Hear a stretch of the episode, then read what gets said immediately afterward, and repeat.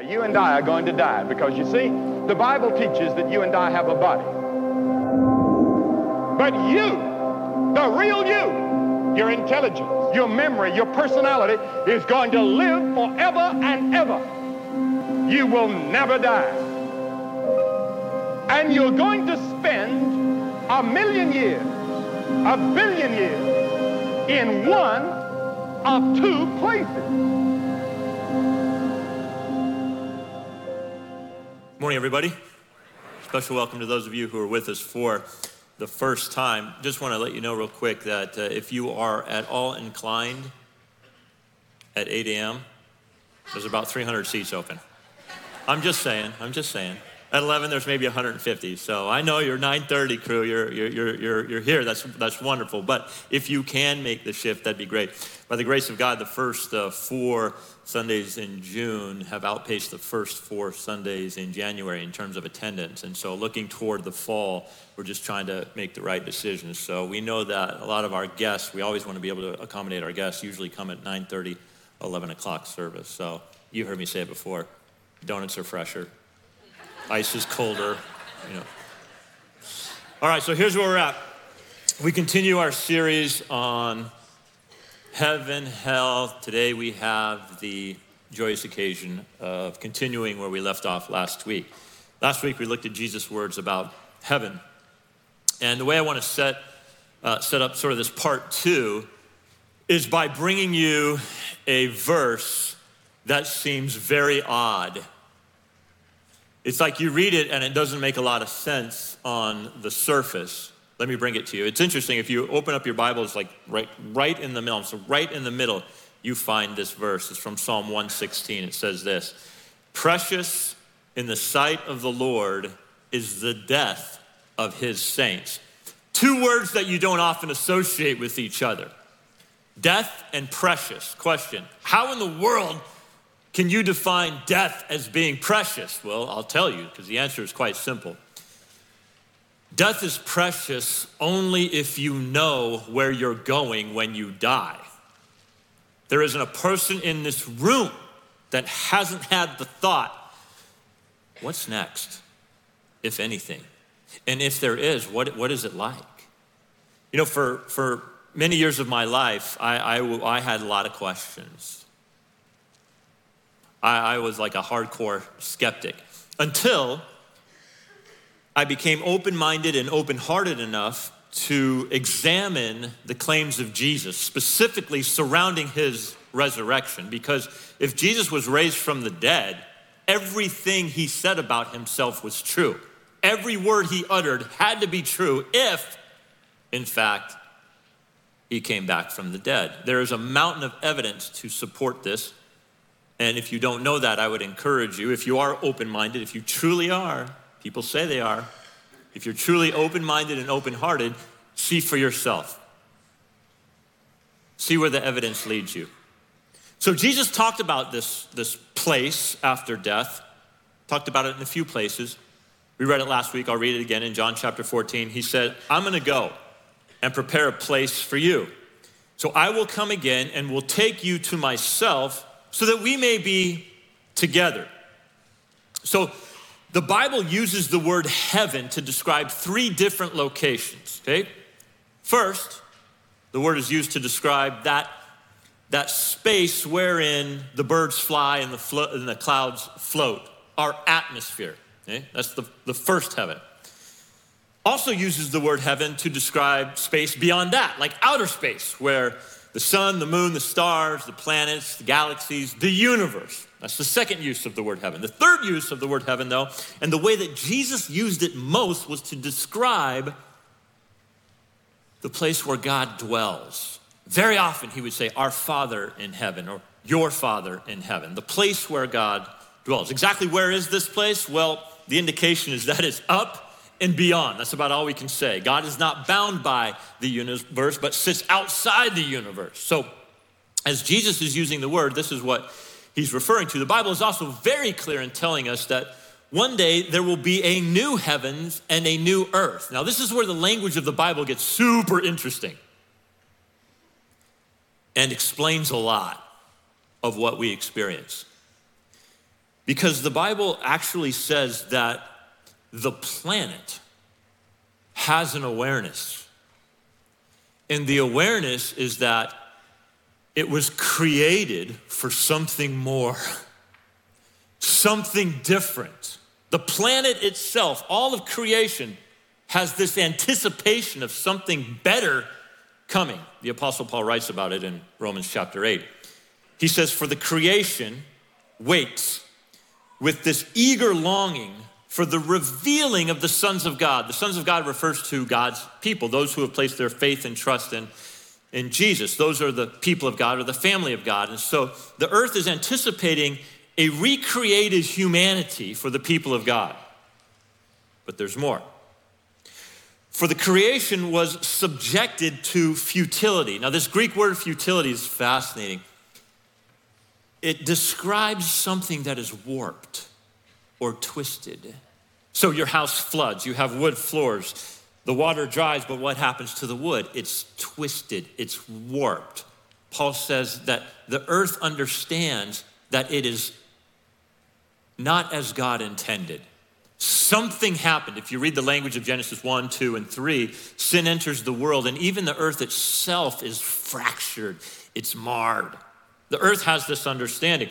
It was subjected to futility, not willingly, but because of him, that would be God who subjected it. So God allowed the earth to suffer these, these, this warpness, these sort of creation pains as a result of the fall of man. Not willingly, but, but because of him who subjected it, in hope that the creation itself will be set free from this bondage, this corruption, to obtain the freedom of the glory of the children of God. Not only will the children of God be recreated, but the earth expects it to be created, itself to be created, recreated. For we know that the whole creation has been groaning together. And then you get this, this, this word picture in the pains of childbirth until now.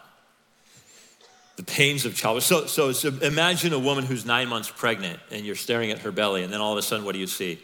A little foot pushes out, a little fist balls up, and it and you can just you see the movement and what's that telling you oh there's change about to happen something special is about to be born. That's the imagery that that paul uses for the earth itself that it has this awareness. Things are not as they were supposed to be as god originally intended. It's like Every time we plant a body in the ground, the earth is groaning like, we weren't created. We weren't created for this. The planet was not meant to absorb a human body. Death was not an original part of God's design, but because of what mankind chose in the garden, it entered the world. And so now we plant those bodies in the ground. And the earth has a sense that no, this is not as it should be. And it awaits this rebirth, not only the earth, but of course, ourselves. And not only the creation, he goes on, but we ourselves who have the first fruits of the Spirit, the Spirit of God, we groan inwardly as we wait eagerly for adoption as sons. It's like we're these orphans waiting for adoption, waiting to be placed in a family. That is the redemption of our bodies. For in this hope we were saved. Now, hope that is seen is not hope. When, if you hope for something, it's like it's an anticipation of what is to come. There's some element of uncertainty to it. So if you see it, then there's no use in hoping for it. Now, hope that is seen is not hope. In the context, it's this hope that our bodies will be made different. We hope, that's our hope for who hopes for what he actually sees. We haven't experienced it yet. But if we hope for what we do not see, we wait for it with patience. So in 1 Corinthians 13, Paul says, Let me tell you about three things in life you've got faith, hope, and love. Then he goes on to say, You know, of these three, which is the greatest? Love. Why? Well, faith is trust in God's word and his promises that he will fulfill what he says. So until that fulfillment takes place in the life to come, we exercise faith. Same thing with hope. Hope is this, this optimistic expectation of better things. So until, the, until we're in the presence of those things, we have faith and hope. But when we are experiencing the fullness of those things, the reality of, those things in the life to come, there won't be a need for faith and hope in that sense, but we will still be loving one another. That's why he goes on to say, Love never ends. Of those three, love is the greatest. So, question now is um, when? If the current heavens and earth are passing away, when exactly does all this take place? Well, 2 Peter chapter 3 it says, But the day of the Lord will come like a thief. So there's your answer. Someone comes in and steals your stuff. Well, thieves will approach in a way that is covert and undercover, not to be seen or anticipated. But the day of the Lord will come like a thief. No one will anticipate it. And then, the, look at this, and then the heavens will pass away with a roar, and the heavenly bodies will be burned up and dissolved, and the earth and the works that are done on it will be exposed. See, this is judgment language. That's why God can't turn a blind eye to all the wrongs that are done. There is a day of judgment coming. Everything will be exposed. Since all these things are thus to be dissolved, Christian, what sort of people ought you to be in lives of holiness and godliness. So oftentimes I'm asked, Do you ever teach on end times? And I'm like, Yeah, I've taught through the book of Revelation. But here's what I want people to know I'm not really hung up on end times. I'm not really into um, the specifics, to be quite honest with you. And the reason why is because Jesus didn't seem to be. He was consumed with something else, though, and I'll explain in a second. But let me just speak to the book of Revelation because people are really into that, and for good reason. They actually um, they actually miss the forest for the trees. What I mean by that is this. You know what the full title of the book of Revelation is? The full, the full title? It's not the book of Revelation. It's the revelation of Jesus Christ. That's the title of the book. The word revelation means to reveal. So, unless you're reading it and discovering things about Jesus that you didn't know before, you're not actually understanding the book. So, it's not about dates and times and epics and ages and things like that. That's not actually the, the, the actual point of the book. It's like, hey, what are we understanding about Jesus that we didn't know before? So without the book of Revelation, we just see Jesus as this sort of meek and mild, you know, child in this nativity scene, and it's really sweet and gentle. Then all of a sudden you get to the book of Revelation and Jesus starts to flex. It's not meek and mild, it's like king riding a war horse with a sword dipped in blood, judgment. See, the first picture is just kind of warms your heart. The second picture, just all of a sudden, it provides some motivation for purity. you know, it's like, hey, don't play me for a fool. Don't play me for a fool. So when you read the book of Revelation, according to Jesus, even himself, he says, you know, I, am not, I don't even know the date, the time of, exact time of my own return, but I will tell you this when he's asked, you know what he does? If you read the text carefully, then he starts launching into a series of parables. And he's like, well, let me tell you, hey, it's going to be like this. And he tells a parable about these 10 virgins, about this bridegroom, this bride, a series of parables. And here's the point of the parables be ready. Be ready. Don't get fixated on some of these details. You know, I'm not saying they're not important and they're interesting. We can, we can, we can speculate, and maybe some, some things aren't as crystal clear as we would want them to be. But here's one thing that is crystal clear Jesus is saying, Live your life as if I'm coming back in the next minute. That's what I want you to know. Be ready. You're living in this constant state of readiness. In the meantime, verse 12, waiting for and hastening the coming of the day of God, because of which the heavens will be set on fire and dissolved, and the heavenly bodies will melt as they burn. But according to his promise, we are waiting for new heavens and a new earth in which righteousness dwells. A new heavens and a new, a new earth. Revelation does reveal the fact that there will be a new city as well. And this city is quite interesting. It's called the New Jerusalem. Now, Jerusalem has always been the city of God, it's where the great King David served. And in the book of Revelation, the revelation of Jesus Christ was being revealed is what this city looks like as the eternal home of the people of God. And the language is, is quite uh, compelling. Here's the description Revelation chapter 21.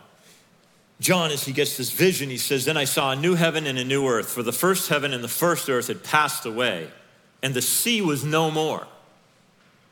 And I saw the holy city, New Jerusalem, coming down out of heaven from God, prepared, notice that word, as a bride adorned for her husband. That's why I began by saying in John chapter 14, Jesus tells his disciples, I am going to prepare a place for you. I think this, in large part, is that place.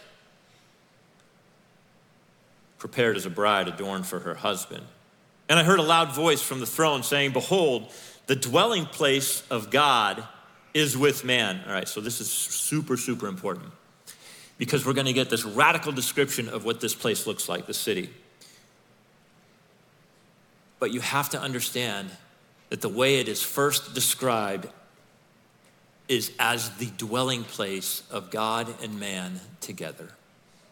Because the language we're about to read, I suspect, has everything to do with getting into the mind of a first century Jew who understood in their context, when they heard the words, the dwelling place of God, they're thinking one thing, and what is that? The temple the temple. Now, the temple was this beautifully adorned, there was nothing like the temple. The temple was designed to be like the, the majesty of God. It is the place where, where man met with God. And there was this really special place in the back called the Holy of Holies where the priests would go once a year and meet with the presence of God to absolve the sins of the people. It was beautifully adorned, nothing like it, absolutely magnificent. And so when the reader hears that God is dwelling with his people, immediately they're thinking, oh, that's temple language. That's where God, God, God dwells with people in the temple. It's like, okay, yeah, you're tracking with me. But here's the deal in this new city, there is no temple. There is no temple structure. And so, what that means is that wherever you go, you are in God's presence. He is dwelling with you in this new city. And then you, you get this He will dwell with them, and they will be his people, and God himself will be with them as their God. And he carried me away in the spirit to a great high mountain and showed me the holy city, Jerusalem, coming down out of heaven from God, having the glory of God, its radiance like a most rare jewel like a jasper, clear as crystal. So John is trying to use human language to describe what is otherworldly. And he's like, it's kind of like this precious gemstone. It's kind of like this one. And it had a high, great high wall with 12 gates. And at the gates, 12 angels. And on the gates, the names of the 12 tribes of the sons of Israel were inscribed. And on the east, three gates. On the north, three gates. On the south, three gates. And on the west, there are three gates. So this appears to be in the shape of a cube, possibly a prism, probably more like a cube. And on each side of the walls, there are three gates. And on these gates, there are inscriptions, and there are also angels at these gates. The wall of the city had 12 foundations, and on them were the 12 names of the 12 apostles of the Lamb, which makes perfect sense because earlier in Matthew chapter 19, the guys are like, Hey, we have left everything to follow you. What do we get? And Jesus says, You're going to reign with me you'll have a special place of privilege. And the one who spoke with me had a measuring rod of gold to measure the city and its gates and its walls. So the city lies four square. So its length is the same as its width. And he measured the city with his rod, 12,000 stadia. Stadia is a, a unit of measurement. Its length, so look at this. Its length and width and height are all the same. 12,000 stadia is roughly 1,400 miles. 1,400 miles long, 1,400 miles wide and 1,400 miles high equates to roughly 2 million square miles. He also measured its wall, 144 cubits by human measurement, which is also an angel's measurement. So a cubit was the span from your wrist to your elbow, roughly 18 inches, which puts the wall at about uh, 200 feet thick. The wall was built of jasper, while the city was pure gold, like clear glass. The foundation of the wall of the city were adorned with every kind of jewel. Here we go.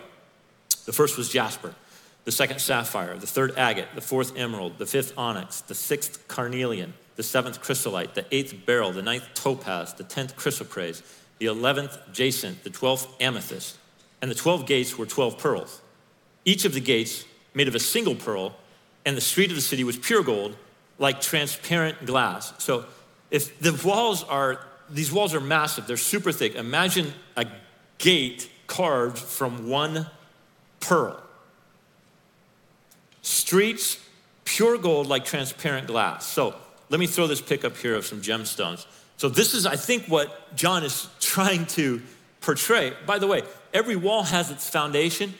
This is what the foundation of the wall looks like just in of itself. It's made up of, of these gemstones, just the foundation of the wall. The rest of the wall is made out of jasper. So again, John is trying to put words to something he has never seen or experienced before.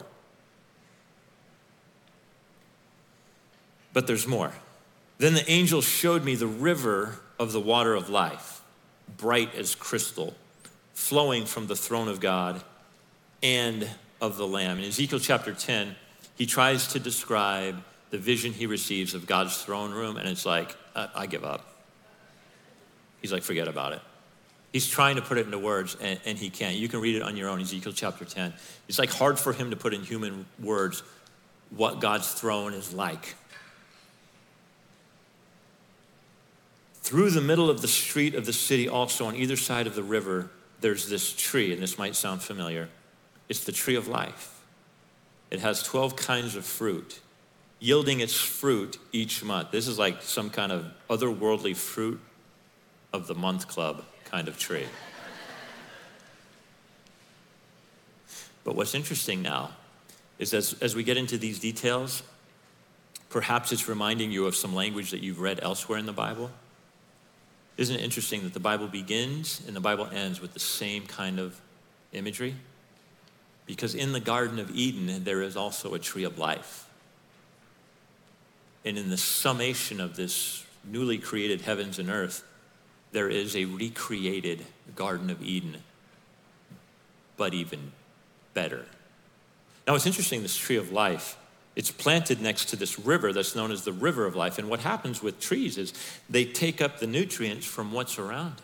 So isn't that that's kind of a cool picture? Here's this tree planted by the river of life. So as its roots take up the water, what kind of water is it taking up? Water of life. And then it gets really interesting because there, there are these, these, these leaves that are supernatural. The leaves of the tree were for the healing of the nations. So in the original garden, you have this tree and you have humans, but you only have two. You have Adam and Eve. Now, in this recreated garden, you have the tree of life, but then you have more than two humans. You have what is described as nations. It's the same, but uh, better. Now, let's ask some, some questions. Um, because the existence of heaven for us, what will it be like? Well, it's described as having at least seven no mores. I at least I counted at least seven. Let me let me give them to you. Uh, there will be no more sea, no more death, no more mourning, no more weeping, no more pain, no more curse, and no more night. Free from evil, sin, sickness, suffering, and death. Similar to the current earth, but without the curse of sin. So, what will it be like for us in our personal experience there? So, we're going to speculate a little bit because we don't have a ton of details uh, about this. Um, but I think there are some things that um, that we can suggest based on what the scriptures say. Uh, there's described this marriage feast that takes place, this massive banquet, which tells us that we will be eating. You know, if Jesus' resurrected body is some indication of what we'll be like, when he came back, he was the same, but not, not exactly. You know, he wasn't completely recognizable, but he shared a meal with his followers on several occasions. And so there's this meal that gets laid. Now, here's a lot, of, a lot of interesting questions that flow from this, right? There's going to be a, a, lot of them. Um, will there be barbecue in heaven? Anybody else thinking that? Will there be barbecue in heaven? Well, here's, here's where, again, it gets interesting. There's no more death in heaven. And so, if there isn't death in heaven, something has to die in order for you to cook it up and Eat it. Perhaps no barbecue. Just, just hang with me. Just wait a second. Just hang with me. I'm bringing this up for a reason, okay? What about sex? It's funny because of all the groups in the church, the Cornerstone group, our 55 plus group, asked me this question Will there be sex in heaven? Good for them.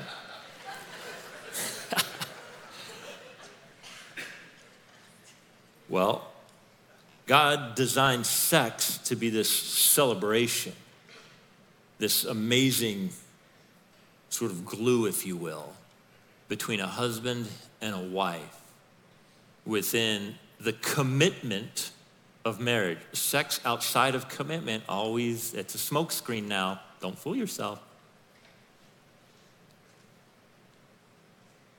In heaven, we're told there is no marriage, but we'll be like the angels. The angels don't procreate, there's a fixed number of them. Okay? So, I'm not so sure about the barbecue. There won't be any sex. Right now, some of you are like, what's the alternative again? Let me tell you why I bring this up, okay?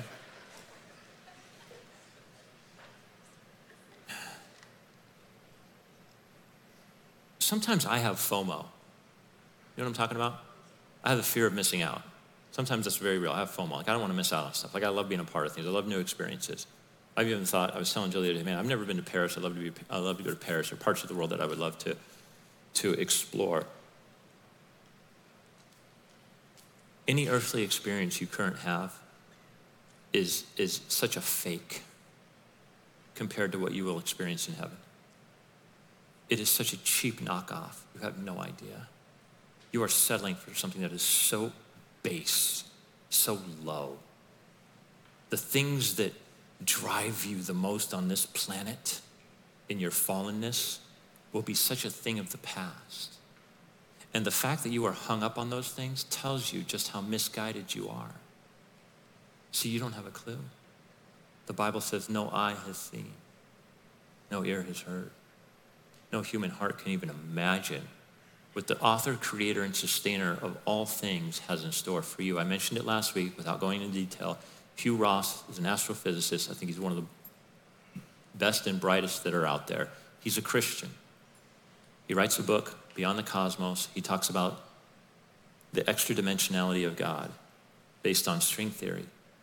We are limited, limited in, our, in this earthly existence to three dimensions height, width, and depth.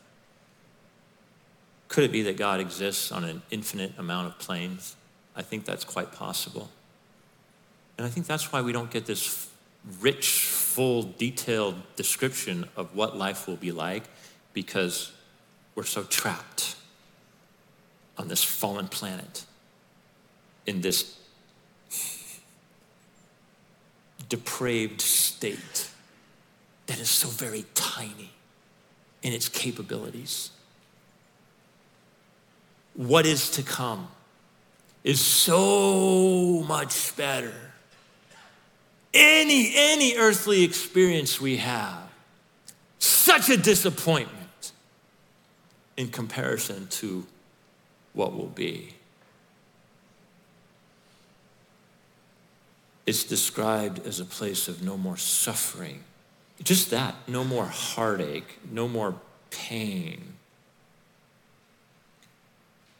Matthew Stanford Robinson was born with a disability because at birth the oxygen was cut. He survived, wasn't expected to live, but he ended up surviving, and he was severely disabled as a young boy. He was in a wheelchair, confined to a wheelchair. Eventually, at 10 years old, he died. His father created a remarkable monument for him at his gravesite. And this is what it looks like.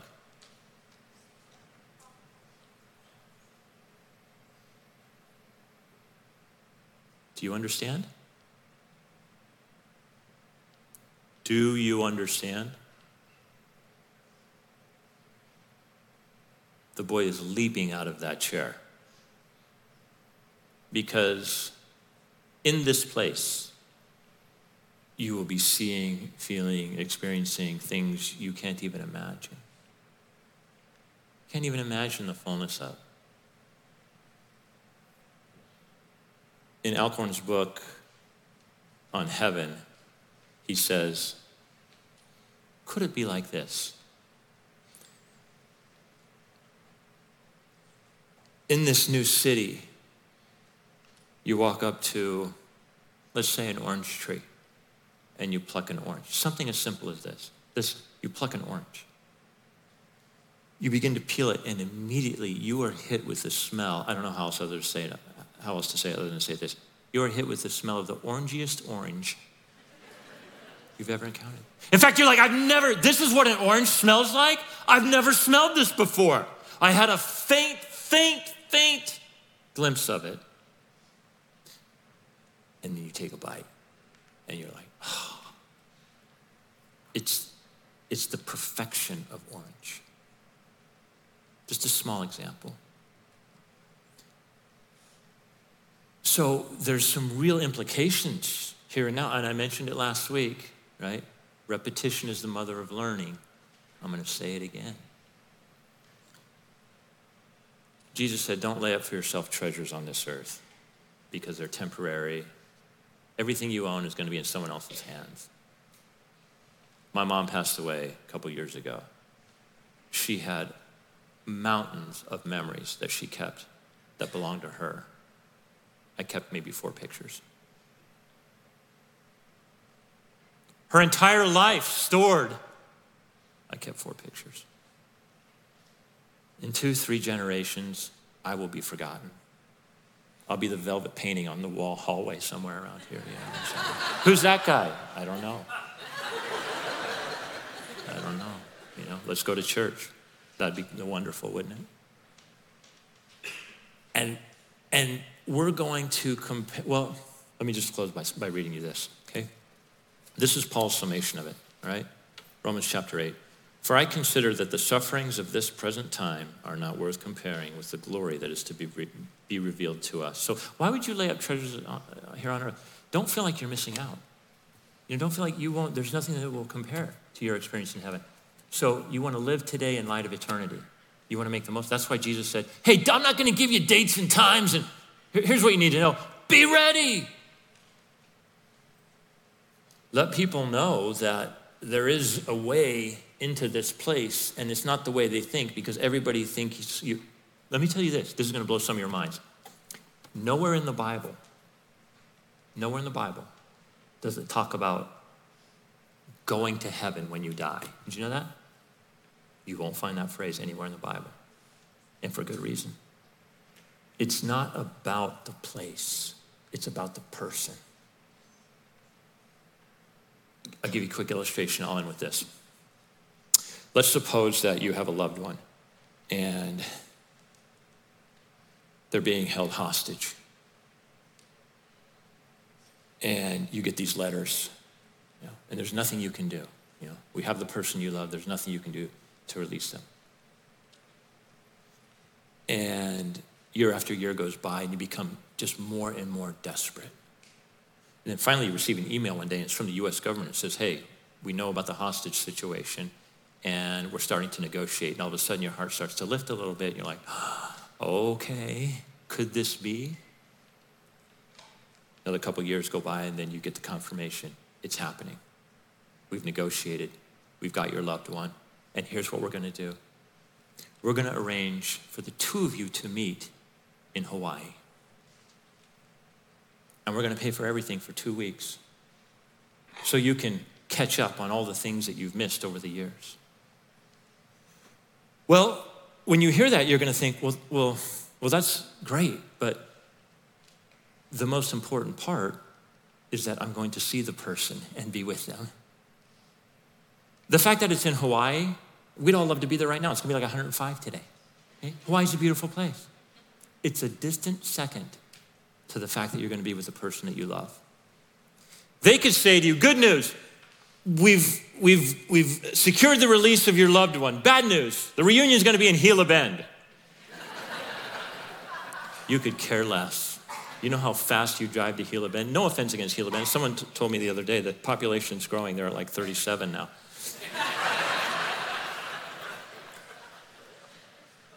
the place is secondary.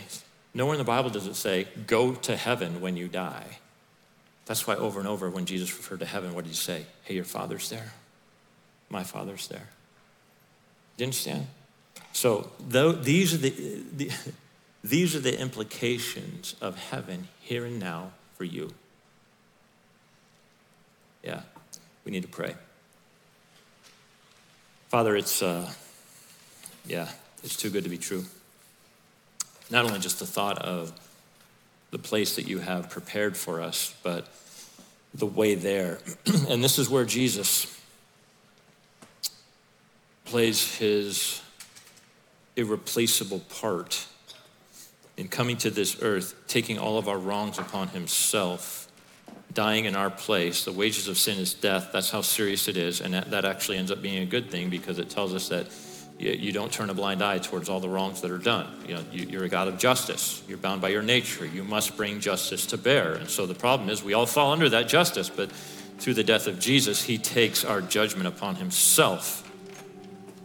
And in return, we get eternal life in your presence. Father, I pray for those that are in the room that might be far from you. Maybe there, there's some doubts. Lord, I understand that completely. Pray that you'd continue to use your word, your spirit, your people to keep massaging on all of our hearts, Lord. Help us to live as if we really believe that place exists and that we're going to be there before we know it. We ask it in the name of the one who makes it all possible. His name is Jesus Christ. God's people said,